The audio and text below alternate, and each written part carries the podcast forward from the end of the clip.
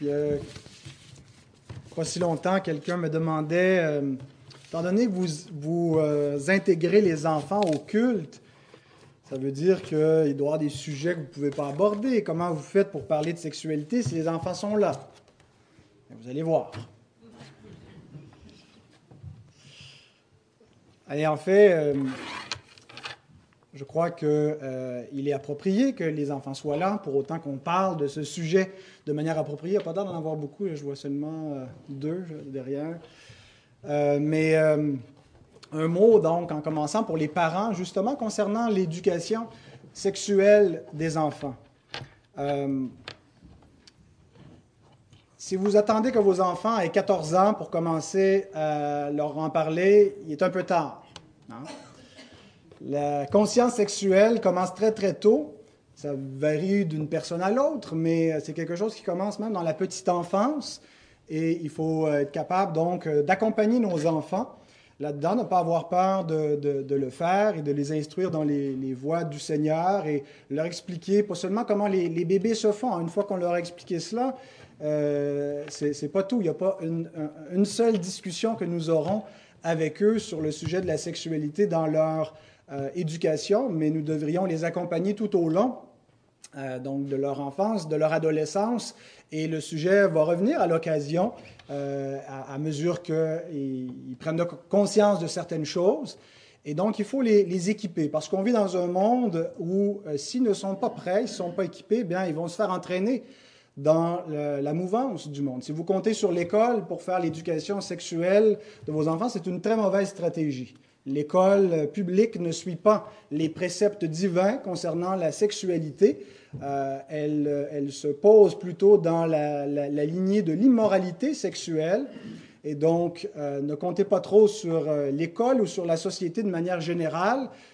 nous devons être proactifs dans ce domaine-là et développer plus que des, une conscience avec des interdits dans la tête de nos enfants, mais un caractère, un caractère qui craint Dieu et qui va les amener à conserver une pureté euh, sexuelle comme une pureté dans le, reste aussi de, leur vie. Donc, c'était simplement un petit mot euh, d'introduction pour les parents. J'aimerais vous inviter à vous lever pour la lecture de la parole dans Matthieu 5, 27 à 30. Écoutez la parole divine. Vous avez appris qu'il a été dit, Tu ne commettras point d'adultère. Mais moi, je vous dis que quiconque regarde une femme pour la convoiter a déjà commis un adultère avec elle dans son cœur. Si ton œil droit est pour toi une occasion de chute, arrache-le et jette-le loin de toi, car il est avantageux pour toi qu'un seul de tes membres périsse et que ton corps entier ne soit pas jeté dans la géhenne.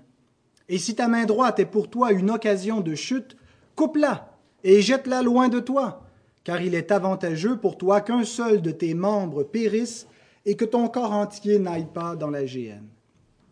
Notre Père, notre Dieu, nous sommes réunis devant toi ce matin pour te rendre ce culte d'adoration. Et Seigneur, comme il est bon de ce qu'au milieu de ce culte, tu es présent et que ta parole vivante, ta parole efficace, plus tranchante qu'une épée quelconque à deux tranchants, est proclamée et lue, est exposée et puisse-t-elle pénétrer, Seigneur, dans nos cœurs, qu'elle puisse exposer en nous euh, le péché, les fausses conceptions et nous amener à être plus conformes à l'image que tu veux que nous portions, celle de ton Fils, le juste, l'homme parfait, le saint, et que nous puissions chercher de plus en plus, Seigneur, à ressembler à Christ. Que tu puisses faire tout cela parmi nous aujourd'hui avec ton Saint-Esprit, Seigneur, qui euh, donne l'onction à la parole prêchée et à la parole écoutée. Et Seigneur, c'est pour ta gloire que nous demandons ces, ces, requêtes. Amen. Faites vous rasseoir. Donc, mon message est divisé euh, en, en deux. Versets 27 et 28 nous présentent le péché sexuel et versets 29 et 30 nous montrent comment se garder pur de ce péché. Donc, on va d'abord voir, si on veut, un peu la, théorie euh, du péché et maintenant, ensuite, des applications concrètes, radicales, pour se garder pur pour Dieu. Avant de regarder notre premier point, quatre brefs rappels euh, sur la, portion d'écriture euh, et l'usage que Jésus fait de la loi. Nous avons vu jusqu'à présent que Jésus n'est pas venu abolir la loi. Verset 17, il est venu l'accomplir. Euh, et il, rajoute au verset 18, deuxième rappel, la validité permanente de la loi, qu'elle elle demeure. On a identifié de quelle loi il était question, la loi morale, et pas l'ensemble des, des, applications positives qui se sont faites dans l'Ancien Testament, mais spécifiquement la loi morale telle que résumée dans les dix commandements.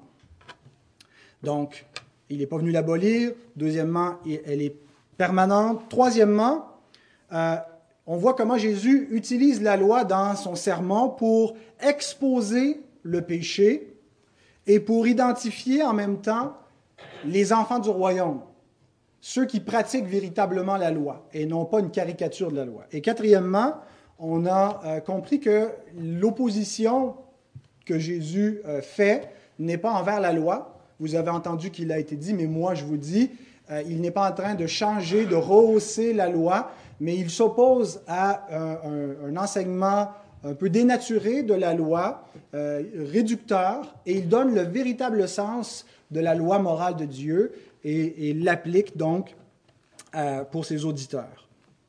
Alors c'est de cette façon-là que nous devons comprendre ce que nous lisons au versets 27 et 28.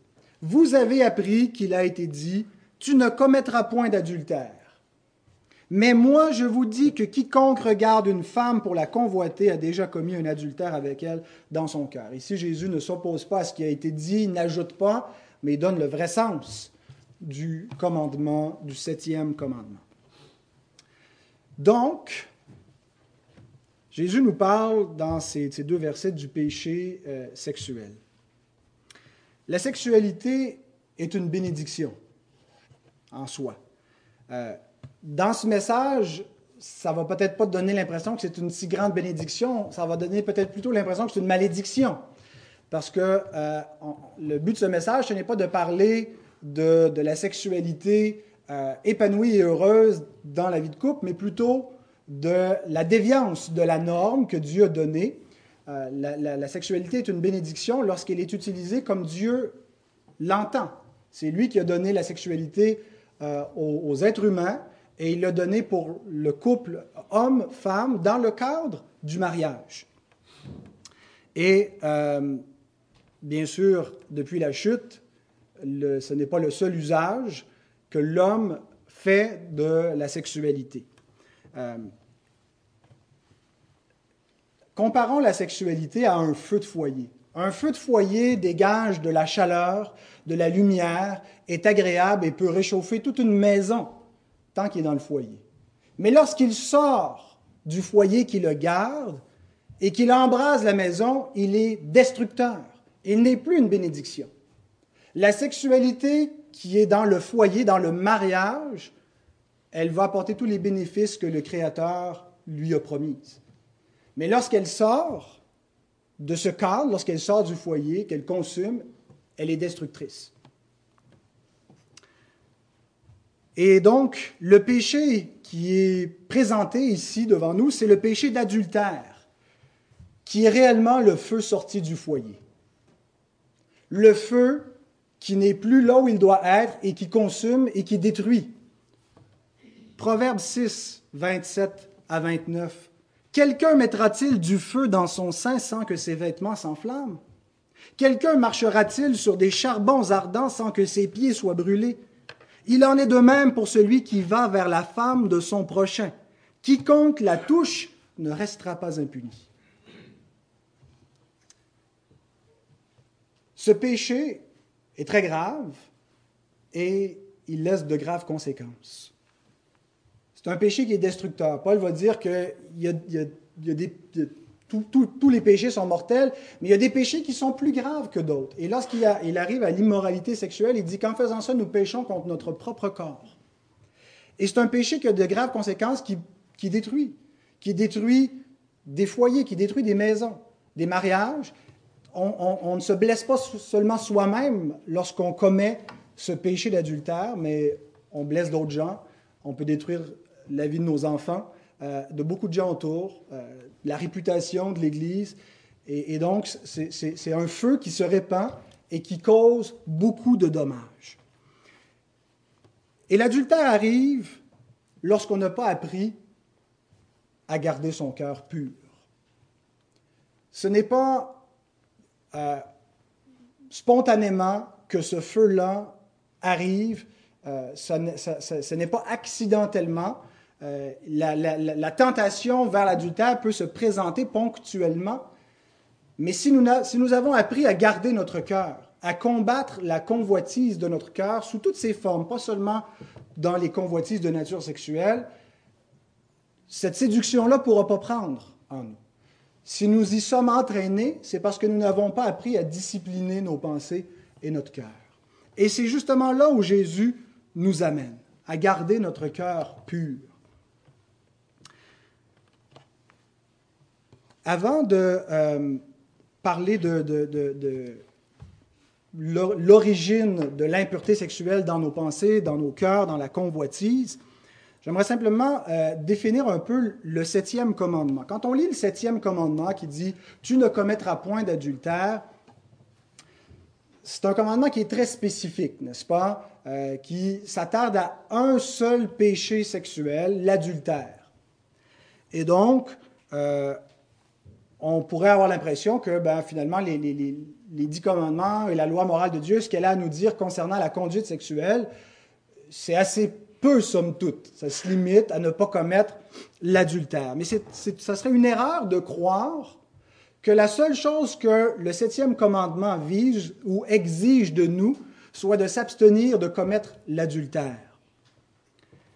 Le septième commandement, en interdisant l'adultère, interdit aussi toutes les étapes qui peuvent y conduire et exige implicitement de mettre en pratique tout ce qui est nécessaire pour garder la sexualité pure et dans les voies données par le Créateur à sa créature.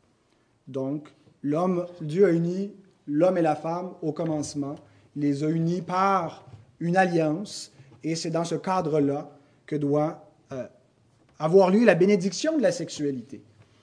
Et le septième commandement en visant l'adultère, par l'adultère, vise l'ensemble des péchés sexuels qui ne correspondent pas à l'intention de Dieu. Voici comment le grand catéchisme de Westminster, il y a deux catéchismes de Westminster, le petit catéchisme et le grand catéchisme, il y en a un qui est plus long, il y en a un qui est plus court, à la question 139, comment euh, il décrit l'immoralité sexuelle. Quels sont les péchés interdits par le septième commandement? Alors vous allez voir que ce n'est pas seulement, d'après notre tradition réformée, que spécifiquement, exclusivement, l'adultère qui est interdit dans le septième commandement. Réponse.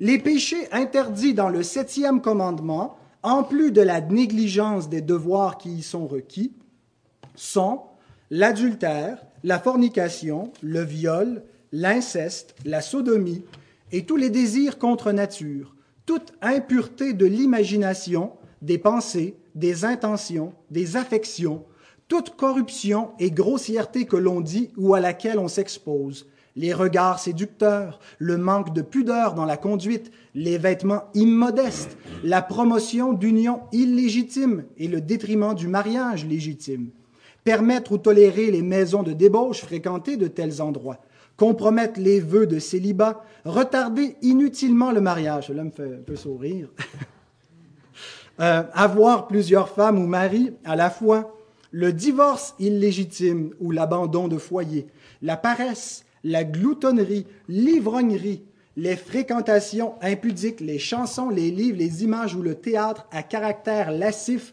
et toute autre incitation à des actes contraires à la pureté, que ce soit en nous-mêmes ou des autres.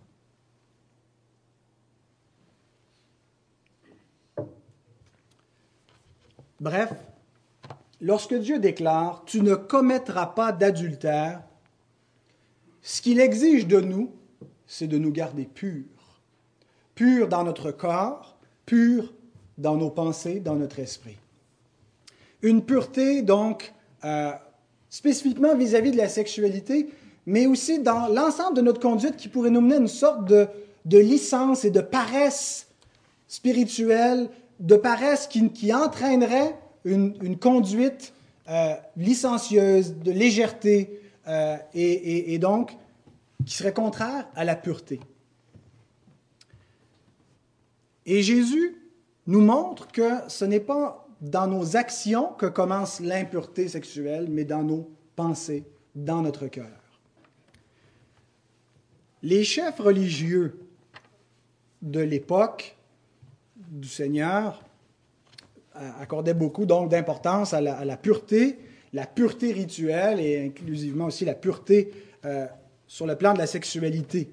Mais c'était surtout dans une conception externe de la chose.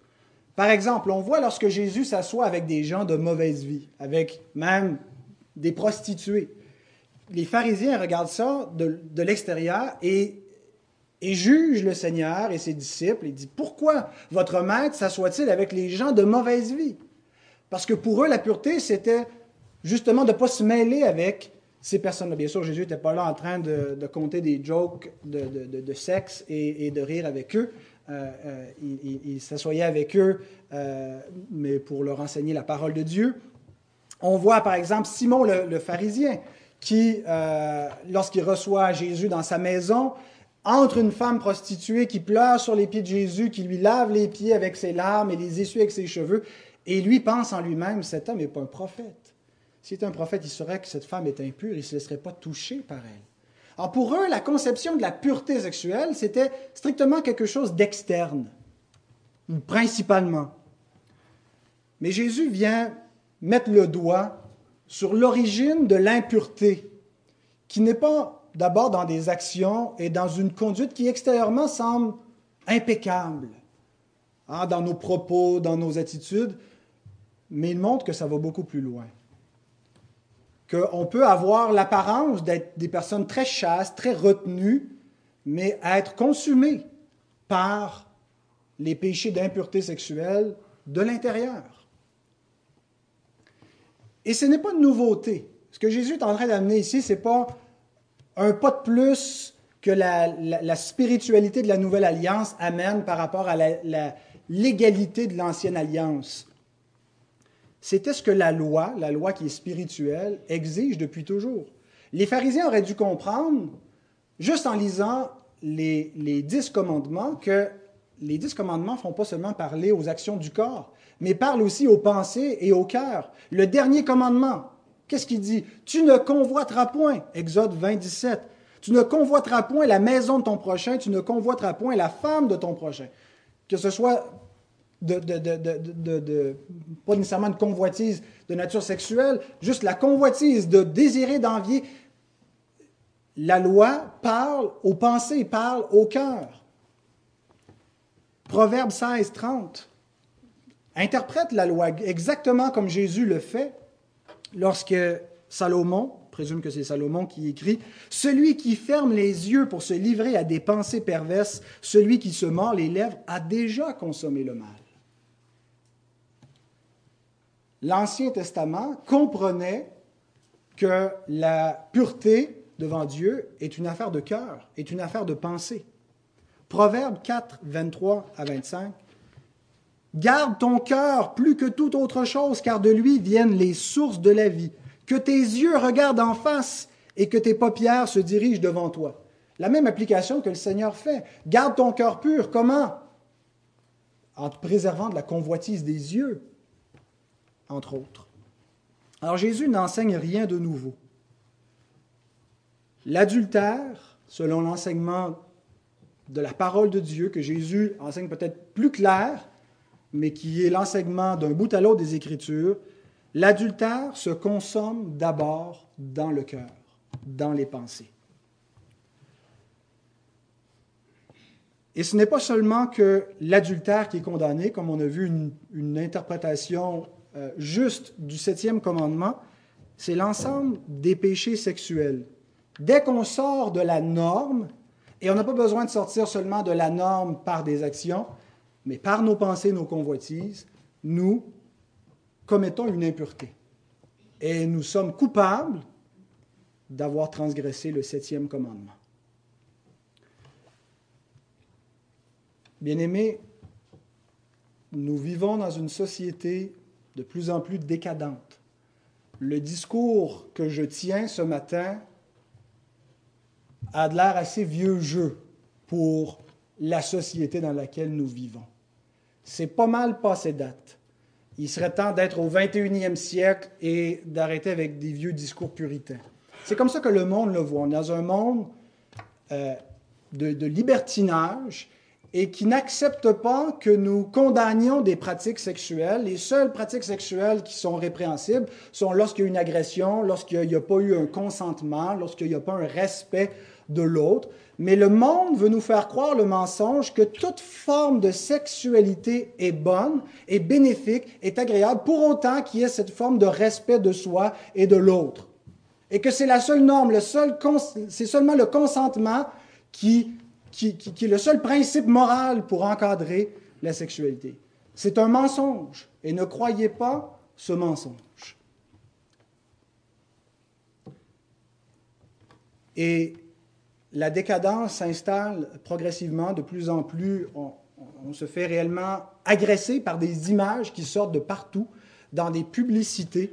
Euh, ce n'est plus possible de, naviguer seulement sur Internet sans qu'on ait des hameçons qui viennent à nous constamment euh, pour cliquer sur euh, une image d'une femme à moitié nue ou d'un homme, pour être attiré vers des sites de rencontres ou des sites où on va consommer des images. Et je, n'ose pas imaginer les chiffres de, de, de, personnes, je n'ai pas pris les statistiques, mais je sais que euh, j'ai déjà lu ces statistiques-là. Euh, il n'y a pas si longtemps, à Montréal, une des universités à Montréal, je ne sais plus laquelle, voulait faire des, recherches pour comparer un cerveau euh, immaculé, un cerveau qui n'a jamais été exposé à de la pornographie versus ceux qui en consomment. Et ils n'ont pas trouvé un seul cerveau intact. Il n'y a personne, il n'y a pas eu un candidat qui n'avaient jamais vu aucune image de pornographie. Et ça a des conséquences désastreuses. Des jeunes garçons de 10, 11, 12, 13 ans détruisent complètement leur sexualité en s'exposant à des choses explicites qui vont avoir des conséquences sur eux, sur leur relation plus tard, et, des conséquences réellement désastreuses. Et ce n'est pas seulement les, les garçons, et, on voit qu'il y, a une autre sorte de pornographie plus subtile qui entraîne les femmes. Comment pensez-vous que euh, Fifty Shades of Grey, 50 nuances de gris, a, ramassé des millions et des millions de dollars? C'est surtout avec un public féminin, en, allant chercher les femmes d'une autre façon. Mes sœurs, faites attention à ces contes de, princes charmants euh, mensongers séducteur qui vise à, faire convoiter les femmes par une autre avenue. Si les hommes sont plus excités par l'image explicite, les femmes le sont autrement. Mais il y a un réel danger si nous n'apprenons pas à garder nos cœurs, de se faire prendre par des pièges et des hameçons. Il y en a de plus en plus parce que le tabou a tombé. La culture judéo-chrétienne qui montrait qu'il y avait un interdit, qu'il y, a des absolus moraux à ne pas transgresser, n'est plus là pour garder. Aujourd'hui, on conçoit que l'homme est, un animal. On est, le produit d'une évolution. Et, donc, il n'y a plus euh, des impératifs moraux comme ça euh, pour encadrer et, dire, comme dans notre, tradition judéo-chrétienne, qu'il y a un créateur auquel on est redevable et que c'est lui qui a, normé, a, mis la norme de la sexualité. Et donc, puisque cette culture n'est plus là, le champ est libre. Et je ne sais pas si les choses vont continuer à, dégénérer et que le monde va ressembler à Sodome et Gomorre dans, quelques décennies, mais c'est probable. Et il y a beaucoup de confusion donc dans notre société, de plus en plus. Euh, il n'y a pas plus tard que deux semaines, euh, la, commission scolaire de Montréal a adopté unanimement que dorénavant, euh, les, garçons qui veulent aller dans les vestiaires des filles parce qu'ils disent qu'ils sont de genre féminin, même si biologiquement sont masculins, ils ont le droit. Et personne ne peut leur dire que ce serait un, crime contre la personne de, l'interdire. Et, ça va faire son chemin en région, ça va faire son chemin partout. C'est la norme.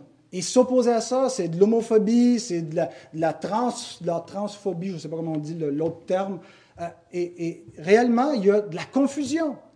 Et il y a de la complaisance dans, l'élite journalistique, plus que de la complaisance, du militantisme pour pousser cela. Et le seul, le dernier bastion qui résiste à, cet engouement, à cette folie, à cette confusion, c'est l'Église qui est pas mal timide, qui n'ose pas dire grand-chose parce qu'elle a peur. C'est dans ce contexte-là que nous sommes. Alors armons-nous.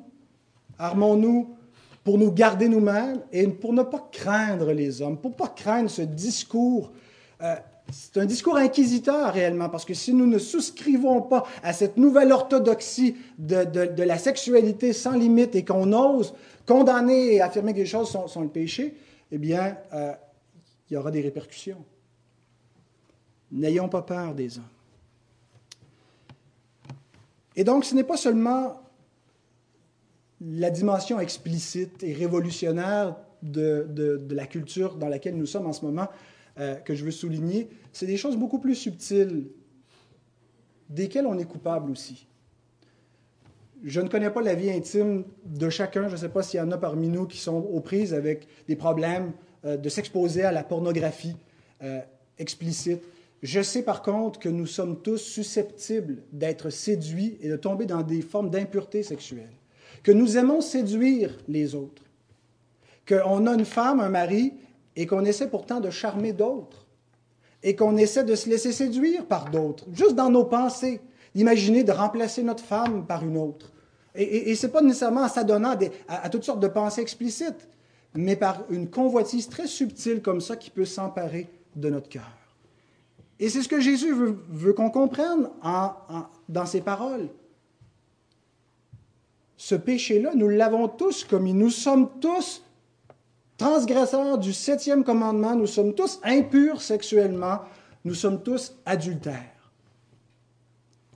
Et en entendant cela, la réaction du monde, c'est Cette parole est dure, qui peut l'écouter? C'est comme ça que réagissent ceux qui sont hors du royaume. Ça, c'est un royaume de puritains, de gens qui marchent les fesses serrées, c'est de la platitude totale. Et, c'est une parole beaucoup trop dure, c'est impossible, on ne peut pas atteindre ces standards-là. Et c'est de nier que ce que l'on fait, que ce que l'on pratique, que ce que l'on aime est un péché. Et c'est de tomber donc dans, dans la licence pour soi-même à la hauteur de nos convoitises. Ça, c'est la réaction des non-croyants. Mais la réaction des enfants du royaume lorsque Jésus prend l'épée de la parole de Dieu et utilise la loi et spécifiquement le septième commandement et qu'il expose le péché qui est dans nos cœurs, qu'il expose la convoitise qui se cache en nous dans des coins sombres et qui revient momentanément, notre réaction en tant qu'enfants de Dieu parce que nous avons l'Esprit Saint n'est pas d'essayer de se justifier, mais de confesser et de chercher à mortifier le péché. Et c'est ce que nous voyons dans la deuxième portion. Les enfants du royaume correspondent à ce que Jésus décrit au versets 29 et 30. Ils se gardent purs en mortifiant le péché. Si ton œil droit est pour toi une occasion de chute, arrache-le et jette-le loin de toi car il est avantageux pour toi qu'un seul de tes membres périsse et que ton corps entier ne soit pas jeté dans la géhenne. Et si ta main droite est pour toi une occasion de chute, coupe-la et jette-la loin de toi, car il est avantageux pour toi qu'un seul de tes membres périsse et que ton corps entier n'aille pas dans la géhenne.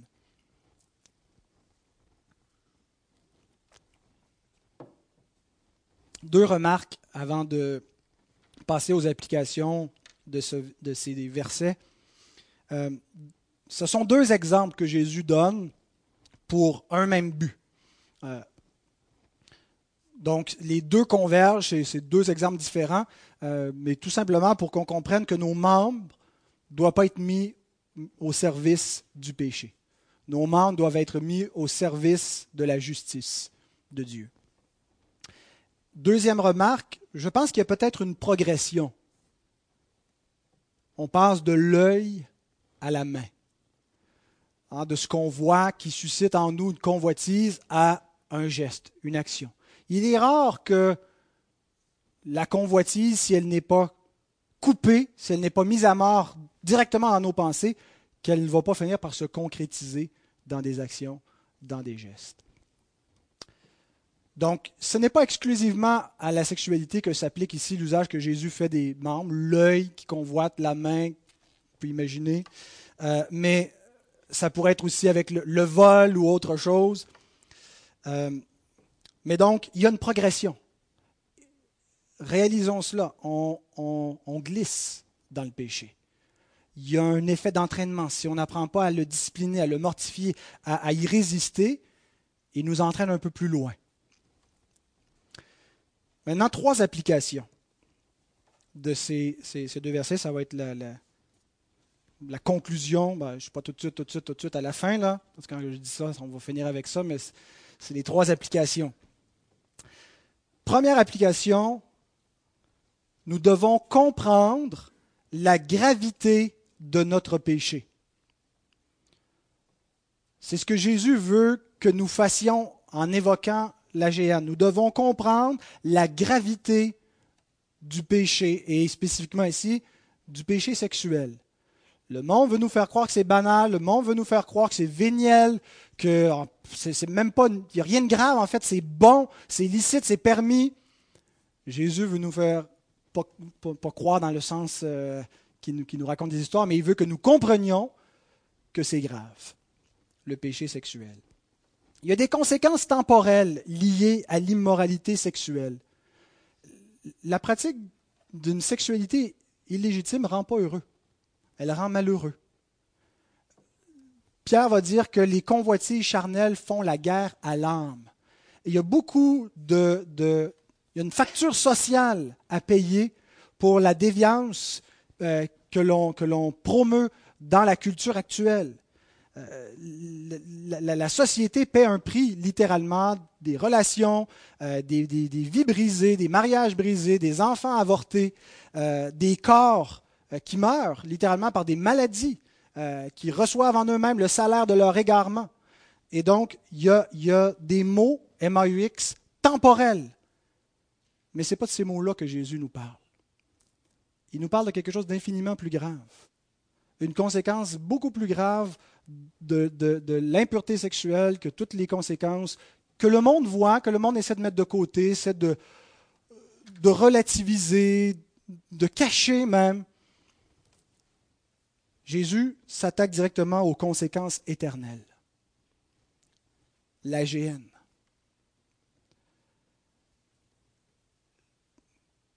Ce sont des péchés spécifiques, bien-aimés, qui vont faire que les hommes vont aller en enfer. Ce n'est pas la nature pécheresse se manifeste dans des péchés concrets. Et ces péchés concrets amènent les hommes à être rebelles contre Dieu et à faire en sorte que Dieu va les condamner s'ils ne se repentent pas. Parce que Dieu est juste. Et les péchés sexuels en font certainement partie. Beaucoup sont esclaves et vont finir condamnés, entraînés par leur propre désobéissance. C'était le but de la sévérité des punitions dans l'Ancienne Alliance. Lévitique 20, verset 10 disait que si un homme ou une femme commettent l'adultère, il serait puni de mort. Et quand on lit ça, on dit ah, ça n'a pas de bon sens, c'était tombé sévère. Écoutez, Jésus est pas mal plus sévère. L'impureté sexuelle qui se consomme par une convoitise intérieure mérite la géhenne, le feu de l'enfer. Alors si on trouve que la loi de Moïse était sévère, la loi de Moïse, c'est une application temporelle pour avoir transgressé la loi éternelle de Dieu. C'est une image, c'est une pédagogie pour nous montrer ce que mérite le péché. Le salaire du péché, c'est la mort. Si nous continuons de manière impénitente et qu'on veut vivre dans notre péché et qu'on veut s'y installer, ne pas l'abandonner, ben Jésus dit, voici où ce que va te mener ton péché.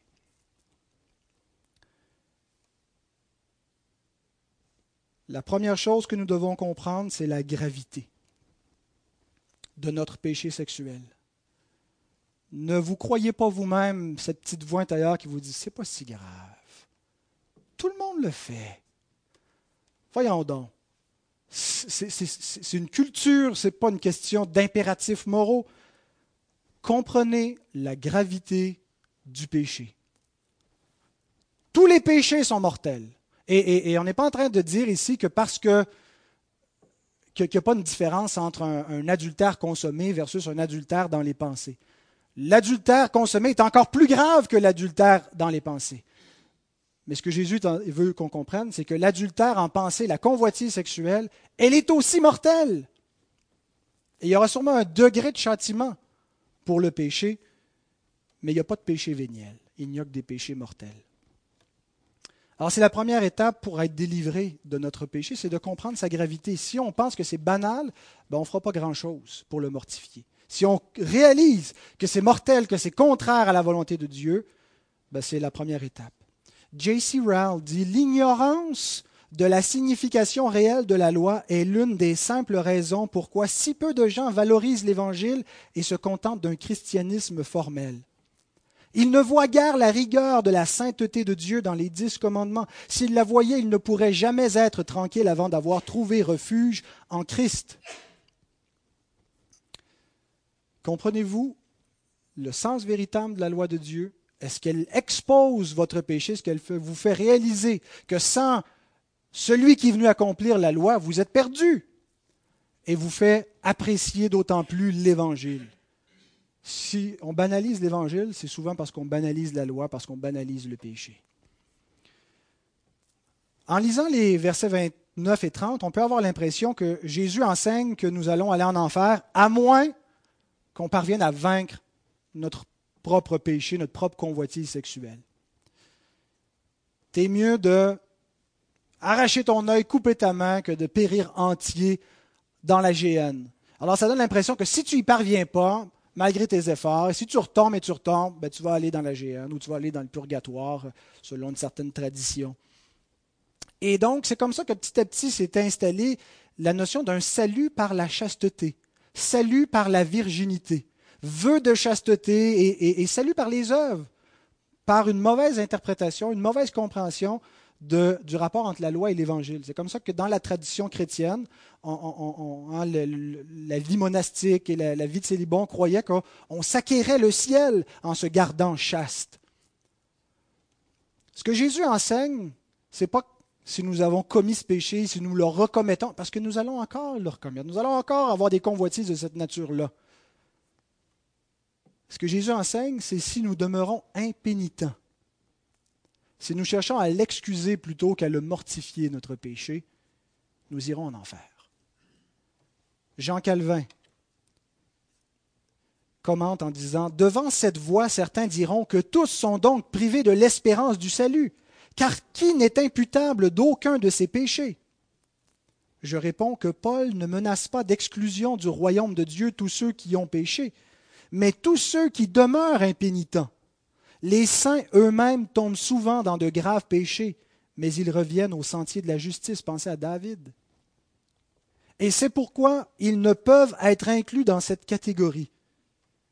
Toutes les menaces de jugement de Dieu nous appellent à la repentance. Elles sont aussi accompagnées par une promesse de pardon pour ceux qui se repentent. Mais si nous continuons obstinément, ces menaces demeurent un témoignage du ciel contre nous.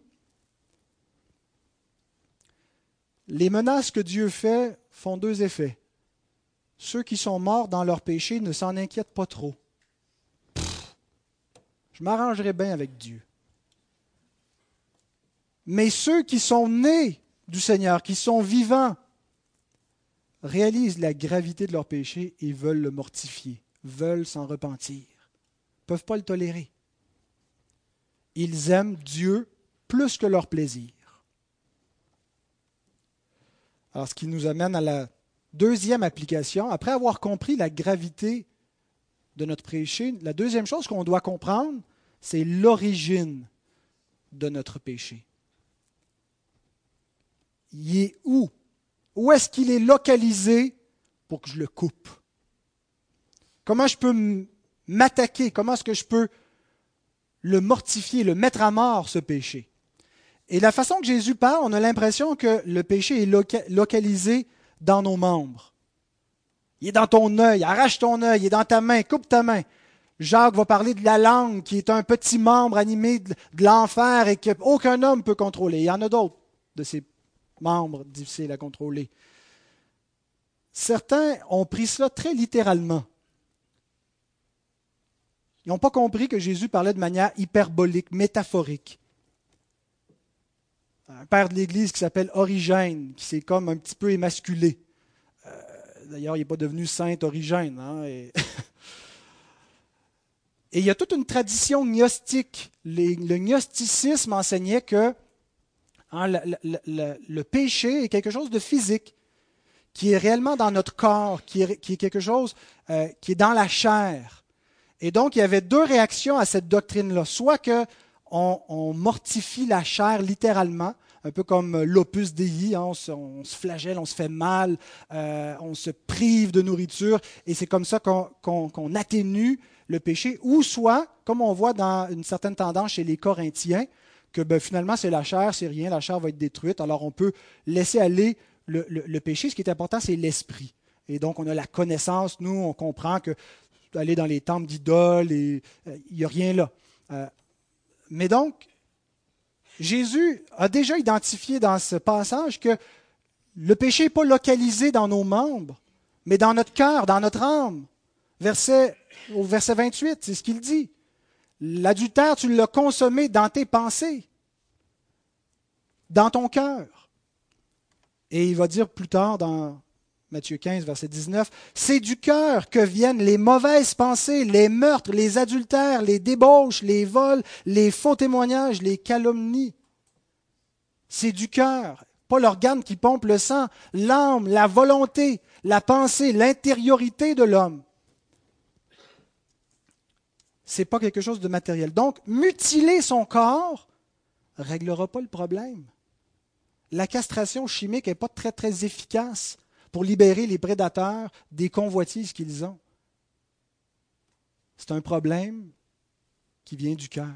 Hein. On dit le cœur du problème, c'est le problème du cœur. Ce n'est pas dans les membres. Donc, il ne faut pas prendre Jésus littéralement ici. Ah ben, si je me coupe la main, si je mutile mon corps, je vais être libéré de ce péché-là. Jésus a identifié que le péché était dans nos pensées. Alors, quand on comprend l'origine, c'est comme ça qu'on peut arriver à se garder pur. On sait sur quoi on doit travailler. Travailler notre âme, détourner nos pensées. Et c'est pas seulement, vous savez, des fois il y a des pensées stupides qui nous traversent la tête, euh, qu'on ne cherche pas carré comme ça ponctuellement, des images euh, qu'on peut juste chasser, disperser. Mais on parle ici de convoitise qu'on pourrait porter en entretenir. Où là, c'est plus seulement accidentellement, il y a quelque chose, une image qui se présente, mais c'est notre volonté. On se livre à nos pensées. Et c'est comme ça qu'on on, s'attaque à la racine du péché en apprenant à maîtriser notre propre cœur.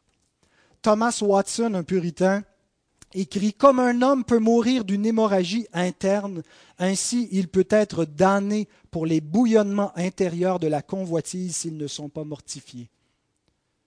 C'est avec notre âme qu'on a besoin de traiter, avec notre volonté. C'est à la repentance qu'on doit être amené et réamené à nouveau en confessant notre péché et en cherchant de toute notre volonté, de tout notre cœur, à en être libéré. Donc, ce que nous devons apprendre à faire, c'est garder notre cœur.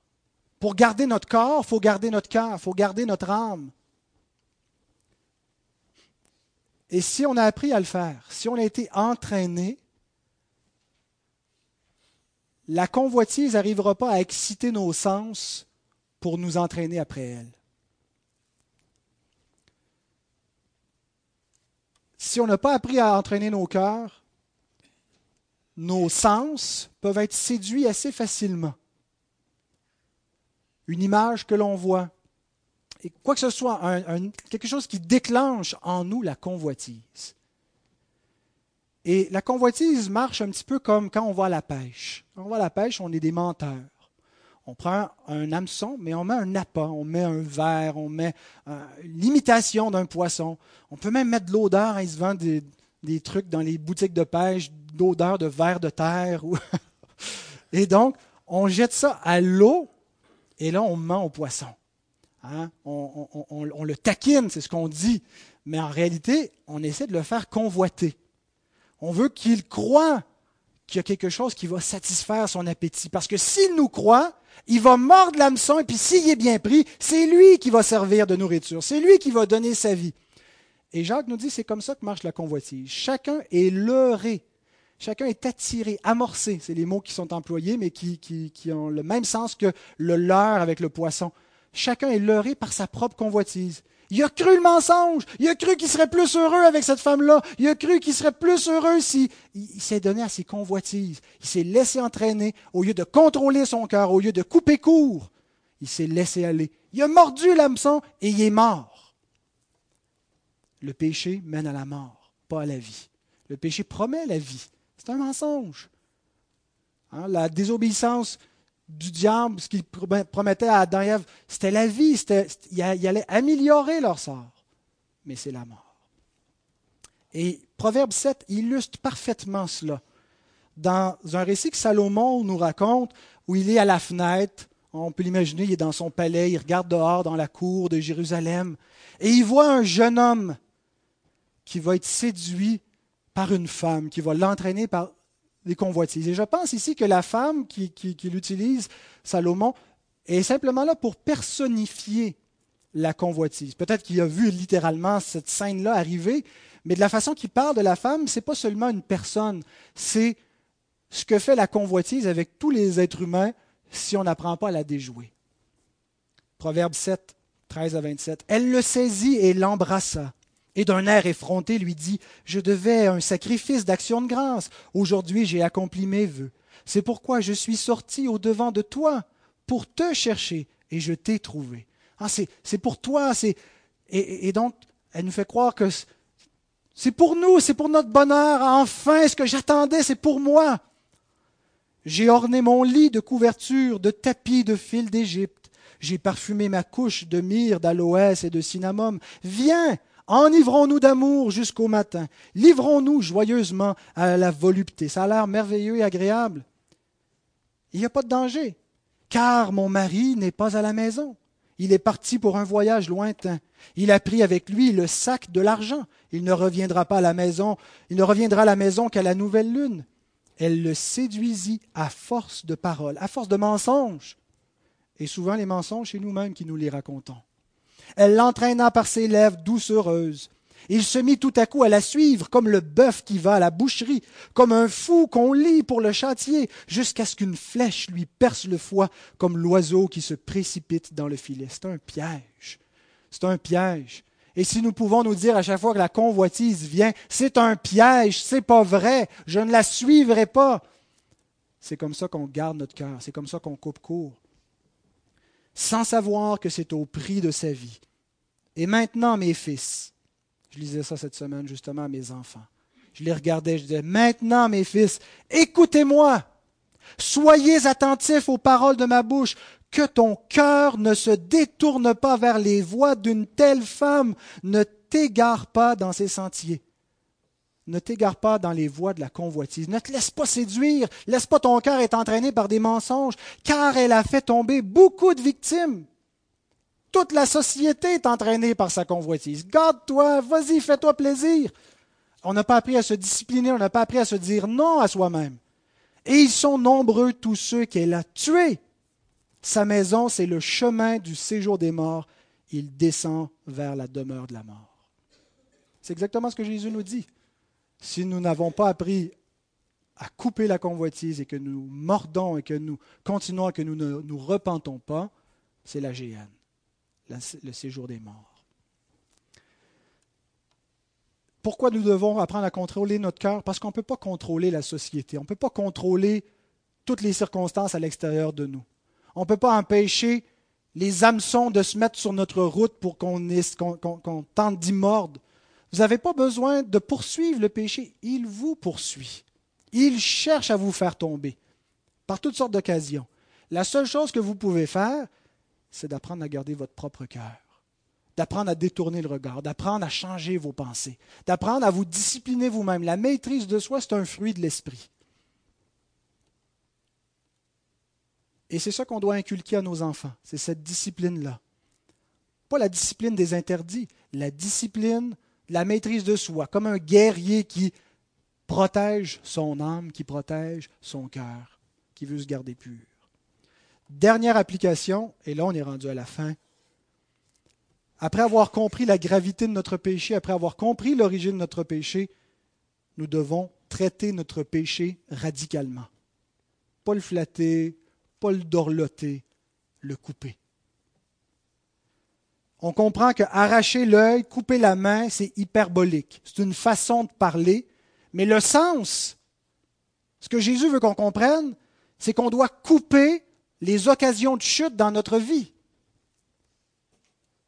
L'origine est dans le cœur, bien sûr, mais on a la responsabilité de ne pas alimenter la convoitise. On ne peut pas dire, ben, je vais me tenir euh, dans les bars de danseuses, mais je vais travailler très très fort pour ne pas convoiter. C'est un exemple stupide pour qu'on comprenne qu'on est stupide parfois et que c'est ce qu'on fait.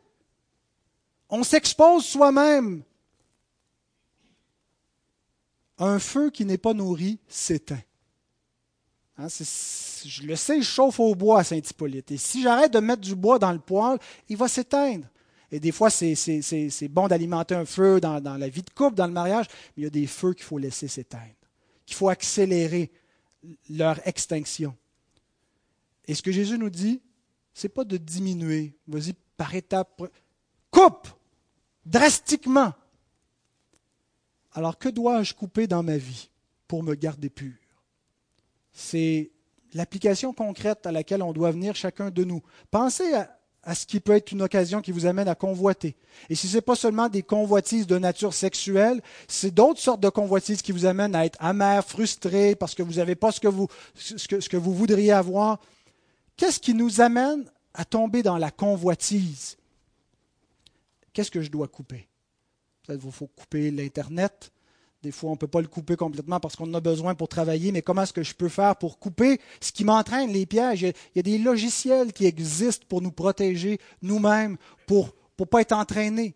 Euh, même si ce n'est pas juste vers des, des, sites pornographiques, juste pour arrêter de perdre du temps sur des, choses chronophages qui mangent notre temps. Hein, il y a des logiciels qu'on installe sur nos navigateurs qui disent Je ne peux pas passer plus que cinq minutes par jour sur Facebook. Après cinq minutes, le navigateur n'accepte plus d'y aller. Bon, on peut toujours le désinstaller, mais des choses comme ça qu'on peut se mettre pour se forcer à se discipliner soi-même. Il faut couper. Quelle relation dois-je couper? Est-ce qu'il y a des relations, des fois, on entretient des gens que l'on voit, des, échanges que l'on a, des relations secrètes? Il existait même, je ne sais pas si ça existe encore, le site qui a été exposé, mis à jour euh, euh, pour, faire les rencontres d'adultères, où tu t'inscris, puis tu, euh, peux rencontrer quelqu'un. Life is short, have an affair. c'est ça le slogan. je ne me souviens plus du, nom, mais peu importe, c'est pas important, je ne voudrais pas susciter votre curiosité. Des fois, c'est ça qui arrive. Hein. J'écoute des podcasts, puis là, ils nous parlent de nouvelles, puis je ne peux même pas le nommer, c'est trop scandaleux pour mon programme. Alors là, tu as juste envie d'aller savoir ce qui est. Mais c'est comme ça qu'on est. La convoitise est il faut couper. Qu'est-ce qu'il faut couper? Mes pensées. Les pensées auxquelles on s'adonne, comment est-ce que je peux les déjouer? Est-ce que je dois couper mon, célibat? Paul dit que pour éviter les, scandales et les occasions de chute, que chacun ait sa propre femme. Ça peut avoir l'air assez prosaïque, hein, dire je vais me marier euh, pour satisfaire des besoins. Euh, ben, mieux vaut se marier que de brûler. Hein. Euh, c'est ce que Paul dit. Qu'est-ce que je dois faire? Qu'est-ce que je peux mettre en ordre? Qu'est-ce que je dois couper pour rester pur pour Dieu? Alors, tel est le véritable sens de la mortification du péché. Ce n'est pas se fouetter, ce n'est pas couper les membres, c'est couper les occasions de chute, c'est garder son cœur. Et ce n'est pas seulement une activité négative. Si vous faites juste couper sans remplacer par quelque chose de positif qui prend la place, il y a un manque. Hein. Quand on chasse les, démons et qu'il n'y a pas quelqu'un qui vient habiter la maison, ils reviennent avec cet esprit plus, plus fort et ils reprennent leur place. Regardez comment Paul nous dit que la sanctification, d'un côté, elle est négative, c'est on se sépare de quelque chose, on se prive du péché, mais on le remplace par quelque chose de positif, une consécration à Dieu. Ainsi, vous-même, regardez-vous comme mort au péché. Ah, D'un côté, on est mort. On n'est plus là pour servir le péché. Et comme vivant pour Dieu en Jésus-Christ. Donc, si mon temps ne sert plus à servir le péché, maintenant je vis pour servir Dieu. Ce n'est pas juste une absence, il y a une présence qui remplace l'absence.